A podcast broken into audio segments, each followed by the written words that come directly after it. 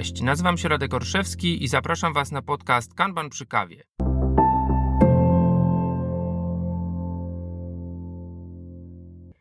Kanban przy kawie to podcast poświęcony praktycznemu zastosowaniu kanbanu. Będziemy poruszać się w domenie pracy nienamacalnej, pracy intelektualnej, biurowej, kreatywnej, od typowych zastosowań w branży IT po inne obszary, w których kanban może pomóc. Marketing, sprzedaż, oferowanie cyfrowych usług, budowanie produktów to wszystko, gdzie Kanban może mieć zastosowanie i przynieść wartość. Będziemy mówić zarówno o prostych implementacjach Kanbanu, systemach Kanban, tablicach Kanban, będziemy też mówić o metodzie Kanban, podejściu ewolucyjnym nie tylko do zarządzania pracą, ale też do doskonalenia całej organizacji. Będziemy mówić też o bardzo specyficznych zastosowaniach czy implementacjach, takich jak praktyki Kanbanu stosowane w kontekście zespołów skramowych.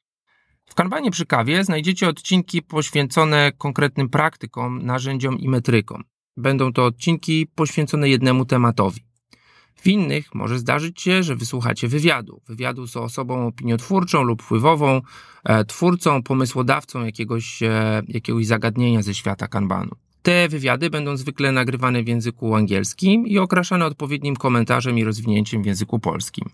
Mam nadzieję, że odcinki podcastu będą oferowały wartość każdemu z Was, zarówno osobom, które nie są doświadczone z Kanbanem, które szukają dopiero inspiracji i podstawowej wiedzy, ale również tym, którzy mają już doświadczenie i chcą powiększyć swoją wiedzę, y, zgłębić zrozumienie pewnych tematów. E, postaram się również, aby było praktycznie, aby mówić o rzeczach, które możecie już kilka minut po wysłuchaniu tego podcastu przemyśleć, zaproponować, wdrożyć, przedyskutować e, z waszym zespołem czy waszej organizacji. Zaczynamy od, y, od wysokiego C, chciałoby się powiedzieć. E, mam takie szczęście, że David Anderson zgodził się udzielić, udzielić mi krótkiego wywiadu, bo pomyślałem, że właściwie fajnie zacząć całą tą przygodę do rozmowy z osobą, która bezsprzecznie jest twórcą, a przynajmniej współtwórcą tej metody, a na pewno osobą, nazwiskiem, które, które z Kanbanem jednoznacznie się wiąże.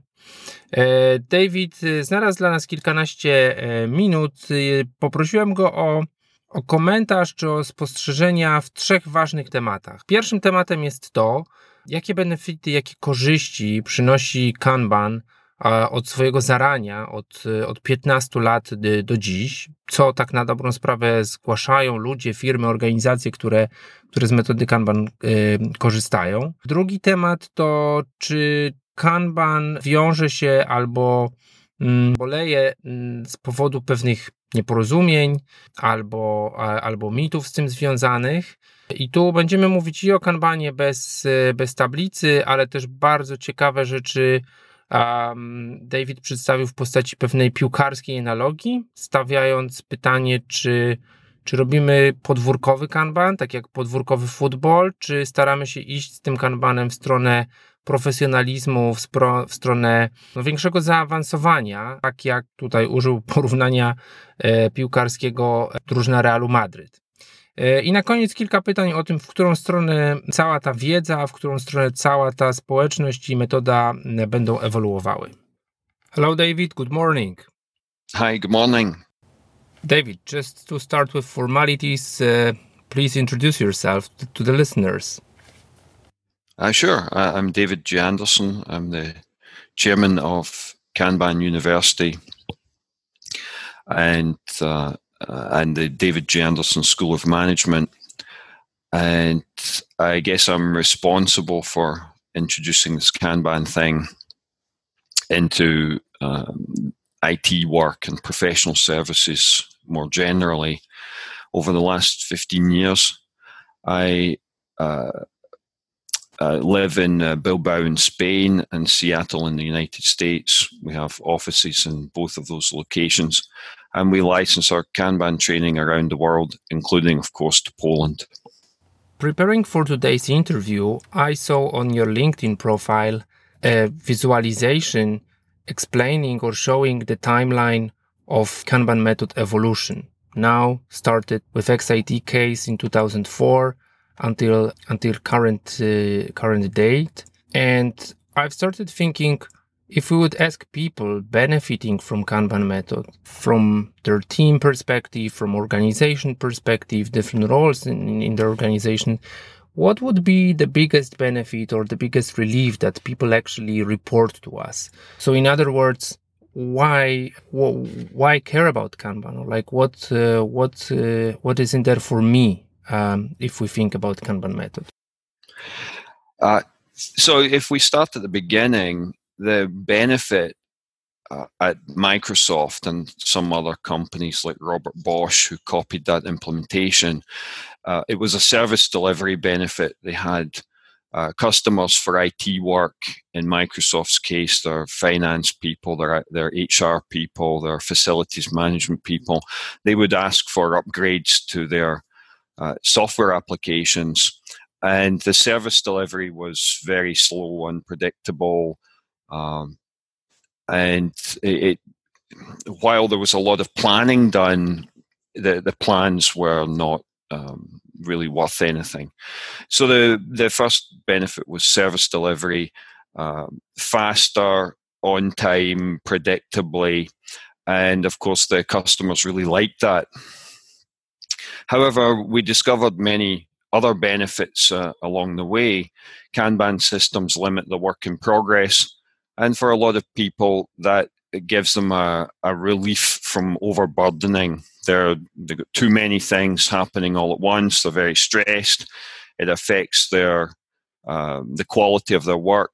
It affects uh, how they feel about the work they're doing, whether they feel uh, satisfied and fulfilled, whether they get to have any pride of workmanship.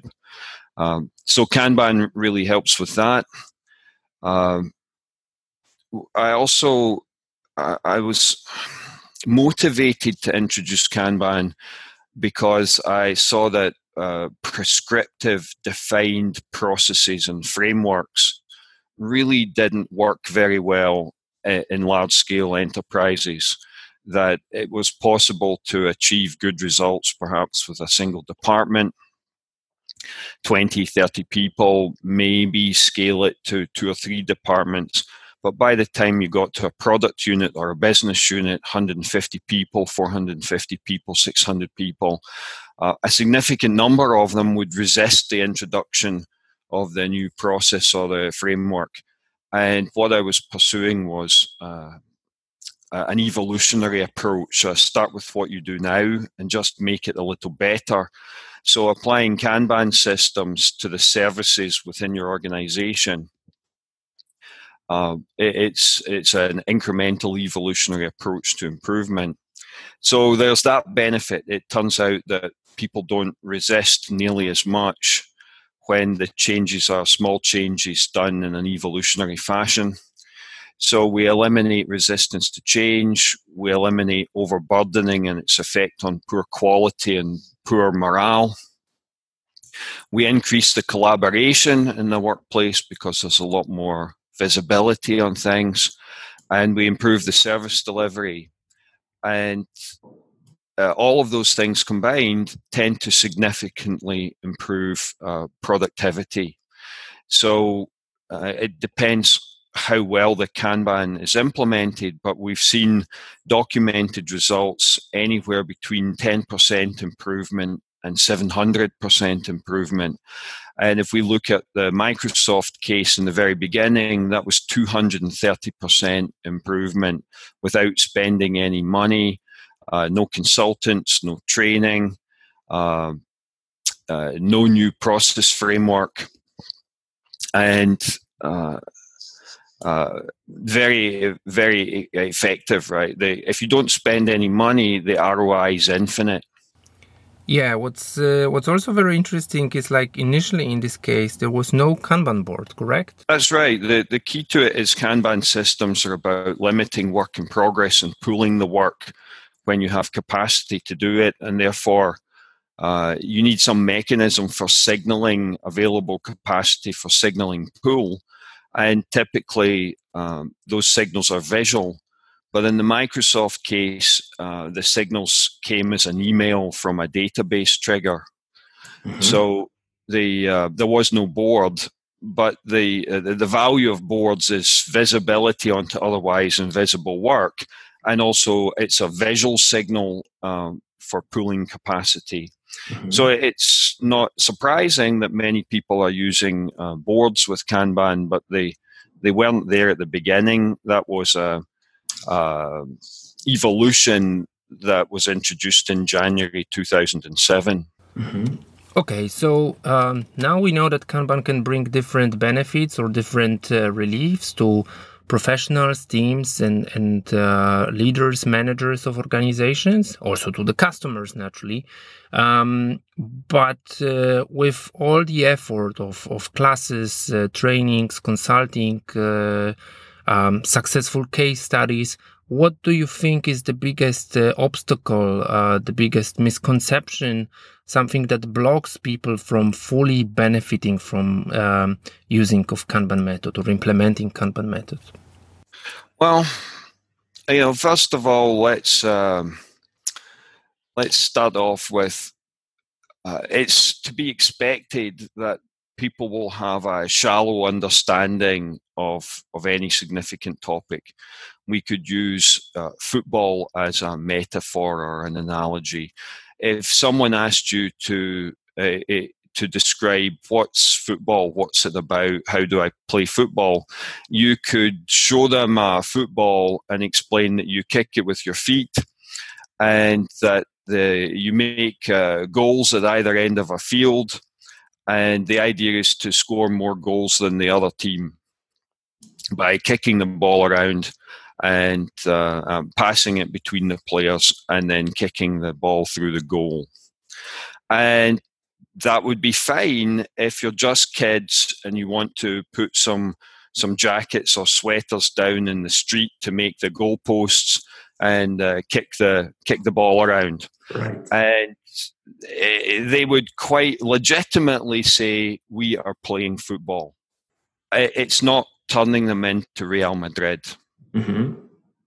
So the uh, someone who works in a, a, a top flight professional football team has a whole different opinion of what's required to be really good at football. And I think what we see is this the same pattern with Kanban that the equivalent of putting some jackets down in the street to make the goalposts and kicking the ball around with the neighborhood kids, that's putting a, a, a board on the wall with some sticky notes on it. Mm-hmm. Uh, it's neighborhood Kanban. Okay. And, and of course, we have all of the uh, codification uh, to take people from that level the whole way to being the Kanban equivalent of Real Madrid. And anyone who's played football a bit more seriously in their life, you know, they they go to school, they start playing in the school team perhaps, and uh, they start using a proper field with you know a proper football pitch with marked lines, and and maybe playing with a teacher as the referee and someone with a whistle to blow, and they start having more rules introduced. And gradually, they um, they get more professional about the training, and and uh, they learn more skills. They learn uh, tactics. They learn strategy. Uh, they learn different formations on the field, and and so on and so on. Well, we have the Kanban uh, guidance and codification and training classes to take people the whole way from we just put some jackets down on the street to make the goalposts and played with the neighborhood kids and there was no concept of uh, of the ball going out of play mm-hmm. there were mm-hmm. no throw-ins and uh, from that level uh, the whole way up to being a, a really a professional team um, we have the Kanban guidance for that. So our view of Kanban is, is much bigger and more expansive. And it's probably not a surprise to anyone that the places that have achieved the three, four, five, six, seven hundred percent productivity improvements, they're the ones who've taken Kanban a lot further. Mm-hmm. If you um, if you just throw the jackets down in the street and kick the ball around, it's fun, but it doesn't create a lot of economic benefit for anyone who's involved. Mm-hmm. Thank you, David.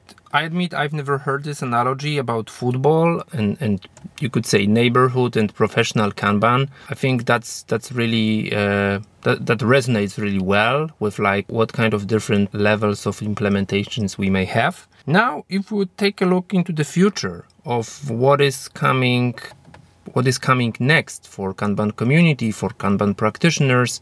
Um, how do you think it's going to evolve beyond 2019? So, if I look at the the last six, seven, eight years of what we've been doing with Kanban, it's primarily addressing why are people struggling to take it further uh, what is it they don't understand? What barriers are they running into in their organizations? Uh, cultural barriers, leadership barriers, and uh, and how might we go about removing those barriers? How might we go about helping people to understand better what they can do with Kanban? So the um, the, the, the top level in terms of implementation, perhaps we've developed a little bit more sophisticated uh, mathematical understanding of some of the risk management approaches. But apart from that, it, it hasn't changed a lot in eight, nine years. The new materials we've introduced, such as the Kanban maturity model, they're being introduced to help people implement Kanban, to mm-hmm. democratize implementation, uh, to provide more step by step guidance, to provide more contextual guidance, and to provide guidance on uh, where we see people struggling, the barriers they're running into, the, the, the cultural barriers, the, uh, the leadership barriers and not just to point out the problems, but actually provide solutions there. So you can imagine that if you have a company culture which is not well aligned with being agile or being lean or doing Kanban, um, it's a significant challenge to change that culture. And consequently, we've had to develop a significant body of knowledge uh, as guidance to help people. Now, our task is to democratize that knowledge as widely as possible. I think it's the right moment to to mention as a kind of teaser that uh, we are also going to have an, a dedicated podcast episode uh, about Kanban maturity model. Uh, this episode is uh, going to include an interview with Theodora Bozeva. So um, if the concept of KMM sounds interesting for you, please stay tuned. David, thank you very much for finding time for us. It's been pleasure. Thank you. Thanks for having me, Radek.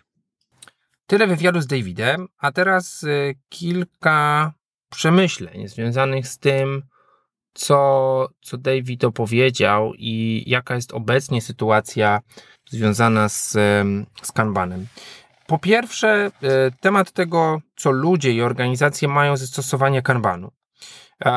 Wydaje mi się, że to, co opowiedział David, to, że na poziomie zespołu, na poziomie specjalistów, profesjonalistów wykonujących swoją pracę, Kanban ma, można powiedzieć, za cel wyzwolenie ludzi od wielozadaniowości, wyzwolenie ludzi od nadmiernego stresu, od przeładowania pracą. Przy, przynosi ciężar na pracę grupową, jeśli jest to tylko możliwe, e, skutkiem czego obniża się ten poziom stresu, wzmaga się samoorganizacja, wzmaga się poczucie, można powiedzieć, zawodowej dumy z tego, co robimy, ponieważ y, no, nie robimy rzeczy zestresowani, wielu rzeczy naraz, nie robimy tych rzeczy nie patrząc na, na jakość. Ten temat y, bardzo, y, bardzo mocno nawiązuje do takiego konceptu, którym, którym żyje też środowisko kanbanowe od, od kilku dobrych lat, tak zwanych agent kanban, kanban agendas. E, jest to termin, który, który mówi o tym, że zastosowanie kanbanu na trzech różnych poziomach, właśnie specjalistów i zespołów, potem średniego szczebla managementu, liderów e, oraz na tym najwyższym poziomie ludzi, którzy są właścicielami biznesu, którzy właśnie pracują nad jakąś wizją biznesu, przynosi różne, różne korzyści. Na tym poziomie zespołu, na tym poziomie specjalisty, tak na dobrą sprawę to, z czym się codziennie zmagamy, to jest po prostu wielozadaniowość, to jest e, zmiana kontekstu, to jest e, praca pod e, presją ciągłego stresu, praca pod presją zmieniających się priorytetów, e, porzucania czegoś, zaczynania czegoś nowego, pewności, czy, czy to, co zaczynamy, jest, e, jest potrzebne.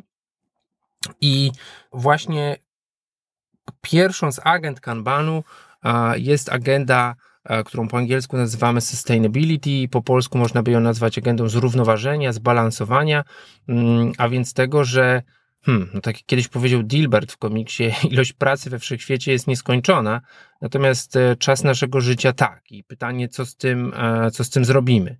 W świecie, w którym wszystko wydaje się pilne i wszystko wydaje się ważne, przychodzimy i nie wiemy, w co włożyć ręce, i Kanban tutaj przez i wizualizację, i budowanie systemów pól e, pomaga mm, ludziom, zespołom nad tym, nad tym zapanować.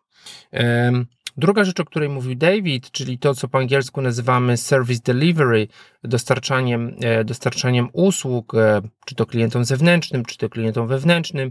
Tu pewnie będzie e, kiedyś moment na to, żeby porozmawiać o tym, czym, czym jest ta usługa w ujęciu kanbanowym. Usługą jest właściwie każda profesjonalnie wykonywana praca wewnątrz organizacji, czy to dla ludzi, e, którzy, którzy też są w tej organizacji, czy dla ludzi, którzy są naszymi interesariuszami, czy użytkownikami z zewnątrz organizacji. I tu e, taki ciekawy, ciekawy koncept e, dla ludzi, którzy dostarczają te usługi. Największym wyzwaniem jest najczęstsze, czy najczęściej zadawane przez biznes pytanie jeśli nie przychodzi Wam na myśl e, jeszcze co to, e, co to za pytanie, to podpowiem, że ono jest związane z czasem, tak? Na kiedy coś będzie zrobione. E, to jest, to jest rzeczywiście najczęściej zadawane pytanie. No i nie oszukujmy się, zarówno w świecie, można powiedzieć, tradycyjnego project managementu, gdzie ktoś próbuje zbudować jakiś plan, gdzie ktoś próbuje um, na, nakreślić jakąś linię czasową, jakiś no, przysłowiowy Gantt chart, tak, wy, wy, wy, wy, wykres Ganta, ale też w środowisku zwinnym, tak, e, product ownerzy chcieliby mieć jakąś zgrubną informację o tym, jak długo może trwać realizacja e, danego, danego produktu, tak, czy wdrożenie, zbudowanie danego produktu. Mm, Kanban próbuje zaadresować te, te wyzwania związane z można powiedzieć, planowaniem, estymowaniem, e, wszystkimi tymi czynnościami, które dają nam złudne przekonanie, że jesteśmy w stanie przewidzieć rzeczywistość. Tu podejście jest e, zgoła inne niż, e, niż w innych metodach, niż w innych frameworkach, ponieważ podejściem jest, jest prognozowanie statystyczne, tak? Jest coś, co po angielsku nazywamy statistical forecasting, a więc podejściem powiedziałbym bardzo empirycznym, takim, że zacznij rób, zacznij mierzyć ile to trwa, zacznij rozumieć co robisz, dla kogo, jakie elementy, jakie klasy usług, jakie typy zadań i w odniesieniu do, do swoich własnych danych próbuj budować odpowiedni język do, do dyskusji ze swoimi interesariuszami, ze swoimi współpracownikami, z ludźmi, którzy zarówno tą pracę nam zlecają, jak i tą pracę od nas odbierają, bo to, to oczywiście nie zawsze muszą być e, te same, te same byty. E, wydaje mi się, że tutaj, jeśli ktoś czytał książkę Donalda Reinertsena, e, Product Development Flow, to pewnie pojawia się, pojawia się gdzieś przebitka tego, że no właśnie, źle pojętą rolą project managera jest próba podporządkowania rzeczywistości pierwotnie stworzonemu planowi. I ostatecznie, jeżeli chodzi o taki, taką korzyść czy, czy zysk najwyższego mm, stopnia, najwyższego szczebla, to poza tą pomocą na poziomie zespołów i, i zarządzania przepływem pracy czy dostarczaniem usług, e, mamy też trzecią agendę Kanbanu, agendę, którą po angielsku nazywamy Survivability, a więc agendę, można powiedzieć, e, orientacji długoterminowej na przetrwanie, gdzie ludzie odpowiedzialni za wizję, misję, za budowę nowych obszarów funkcjonowania firmy, nadawania jej pewnego sensu istnienia, mają więcej czasu, mogą skupić się właśnie na tym, ponieważ nie muszą e, tkwić jakby w tej bieżączce, w tym, w tym obłożeniu pracą codzienną.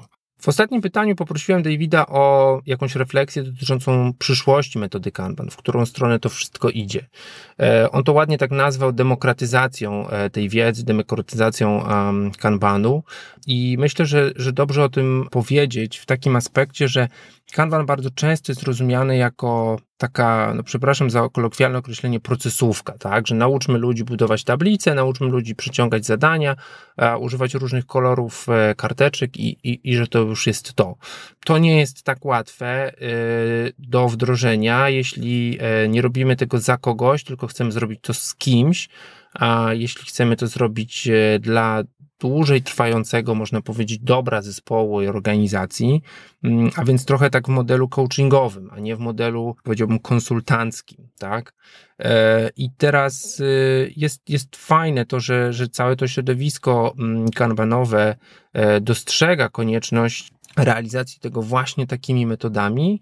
Takimi metodami, tutaj powtórzę się e, chyba już w stosunku do dzisiejszej wypowiedzi, kiedy mówimy o tym, ok, to, co próbujemy zrobić, e, robimy małymi krokami, robimy ewolucyjnie, mm, ale nawet to będzie budziło pewien psychologiczny, jednostkowy opór, tak? Od zawsze robiliśmy to inaczej, dlaczego powinniśmy zmienić e, metodę pracy?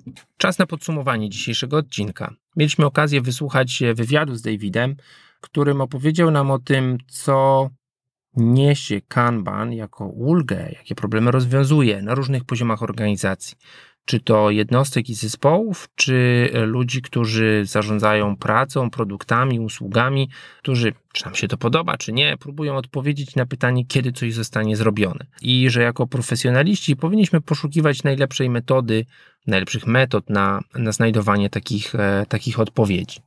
E, opowiedzieliśmy sobie też o rozgraniczeniu pomiędzy podwórkowym futbolem i kanbanem oraz e, takim profesjonalnym futbolem i profesjonalnym kanbanem, a więc dwóch różnych poziomach, pomiędzy którymi nawet jeśli istnieje przepaść, to tą przepaść pokonujemy małymi krokami, pokonujemy małymi eksperymentami, pokonujemy ją ewolucyjnie. Stąd żadna tablica Kanban nigdy nie jest doskonała i nigdy nie jest kompletna, choćby z tego względu, że, że powinna się zmieniać w czasie.